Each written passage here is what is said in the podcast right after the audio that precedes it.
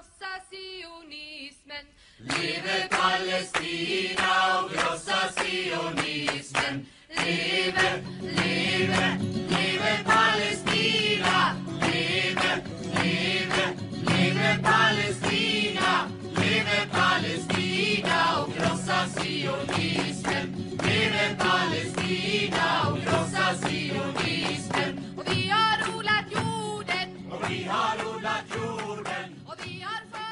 Hey y'all, this is Nura with Olive Oil and Time. The song we were just listening to is called Long Live Palestine by Swedish Arabic music group Kofia, who were popular back in the 80s. Here in the studio to join us today for our first promo cast is Kiki Salem. Our promocast mini episodes aim to include a wide range of Palestinians in our diaspora and in the homeland. Kiki is a Chicago based artist who we want to welcome to our community. Hey community, thank you guys so much for having me at Olive Oil and Time. Call that Zetu Zatar. All right. Uh, I, Zaman. Zetu Zaman. Time can go both ways. Anyways, Zatar is better. It's a play on words. Zatar is not an illusion. Anyways, I am a textile designer. I just graduated from the School of the Art Institute of Chicago, but my interest in art definitely stems from a lot further than my higher education. Um, so my maternal grandmother, who is not Palestinian, um, was a lifelong fiber artist, dressmaker, seamstress, she was one of the most consistent artist figures in my life um, until I started college. The most uh, memorable times where I remember being interested in art was when I lived in Palestine as a young teenage preteen, um, and I sat and watched my my uncle's wife embroider this beautiful stitch, and I had seen the embroidery on a lot of the traditional dresses but I never actually saw anyone doing it. And so she taught me these little shortcuts of how what she does with her embroidery and picked it up with her and just would sit with her and work on this stuff. I have been uh, studying the art of tatreez for a while now. A lot of my work and research is centered around my um, identity being a Palestinian, but also trying to navigate these two cultures that I was raised in.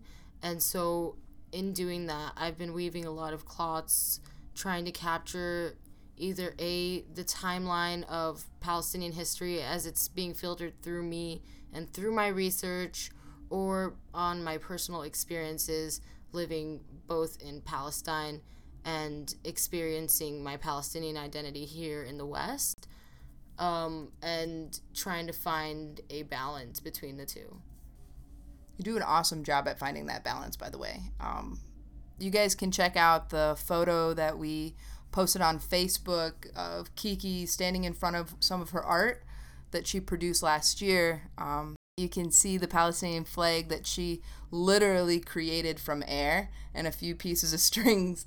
Um, and it, it's brilliant work. I'd like to talk more about kind of the inspiration that comes with uh, fabric, weaving of fabrics. When you think about weaving and cloth, what is what is a weaving? What is a piece of fabric? It is literally pieces of string intersecting in the most beautiful and tedious way ever. And that's really how I feel about a myself as a maker with within the body and the history that I've been given and that I have been living. And so yes, I have been inspired by the women who have been informing the practices of fiber art and material studies for many, many, many centuries. But also, I'm trying to find where I fit into all of that. And that is hopefully what I'm trying to take my art to and what I'm trying to do with my work is to bring out the Palestinian narrative from my own mind, only filtered through me and what I have been learning and experiencing. So your work as a textile artist is just incredible. I know that like when I see your work and I mean you you're literally sitting in my house. I have four of your art pieces hanging on my wall. It really connects with me on a personal, personal level. It connects with me because I see the patterns from the tatreez being repurposed into uh, art form uh, that I connect with as you know a third culture kid, right? As someone in diaspora, a Palestinian that's navigating the American way of life, but still wants to reach across the ocean and hug my homeland. Anyway, so I really do want to talk about kind of how you developed your sense of self through your identity, how that sense of self kind of um, is then your gift to the rest of our community and, and also in how it, it, it literally you're weaving the the threads of history. You're connecting us in this present moment dispersed around the world to our ancestors. We're in communion with your threads. Finding the sense of self and the sense of identity through my work has been my main aim since I picked up a pen. Reach into our history and really connect with the ancestors and to connect with the people who informed, again, everything that we know about our culture and try to uh, incorporate it into something that people like you and me that for me wasn't even a goal. It was just something as far as like me trying to find it for myself.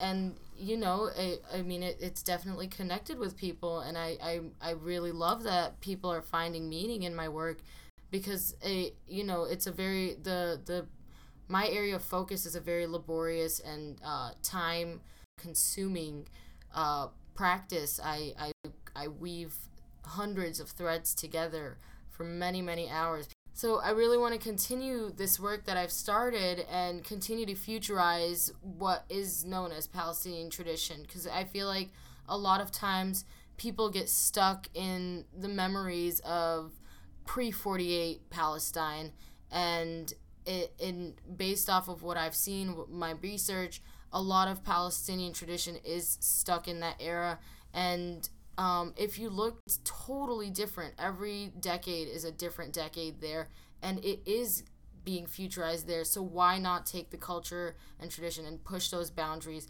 just as the people have continued to live and strive and honestly blossom in like the beauty and chaos that is our homeland. A lot of the communities here in the diaspora in general, I feel like they feel the need to continue to hold on to something that again is in the past. Like our culture can continue to move on.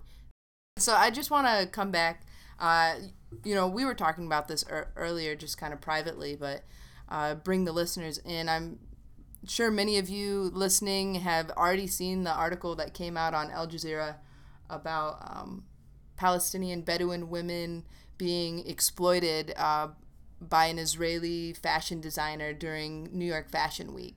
Yeah, but this this designer totally misled these women into designing um these again putting their labor into tatreez and embroidering these dresses that he then in turn went and showed at Fashion Week under this blanket organization that creates settlements on stolen Palestinian land in the West Bank.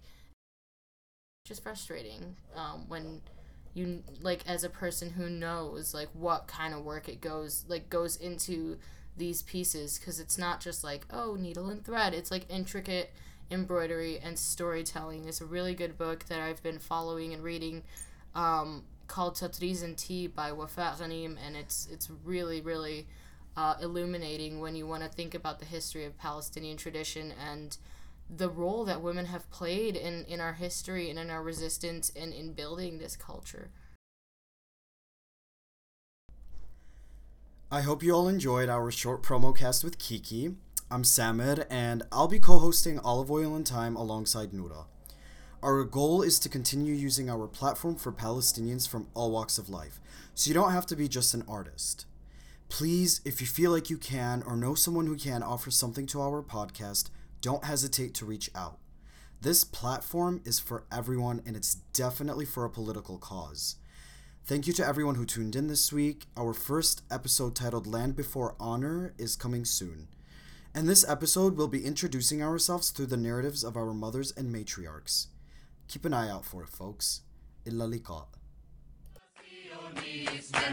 Lebe, lebe, lebe Palästina! Lebe, lebe, lebe Palästina! Lebe Palästina och krossa sionismen! Lebe Palästina och krossa sionismen! Och vi har odlat jorden Och vi har odlat jorden och vi har skördat vetet. och vi har skördat vetet Vi har plockat och vi har plockat citronerna. Och pressat oliverna. Och pressat oliverna. Och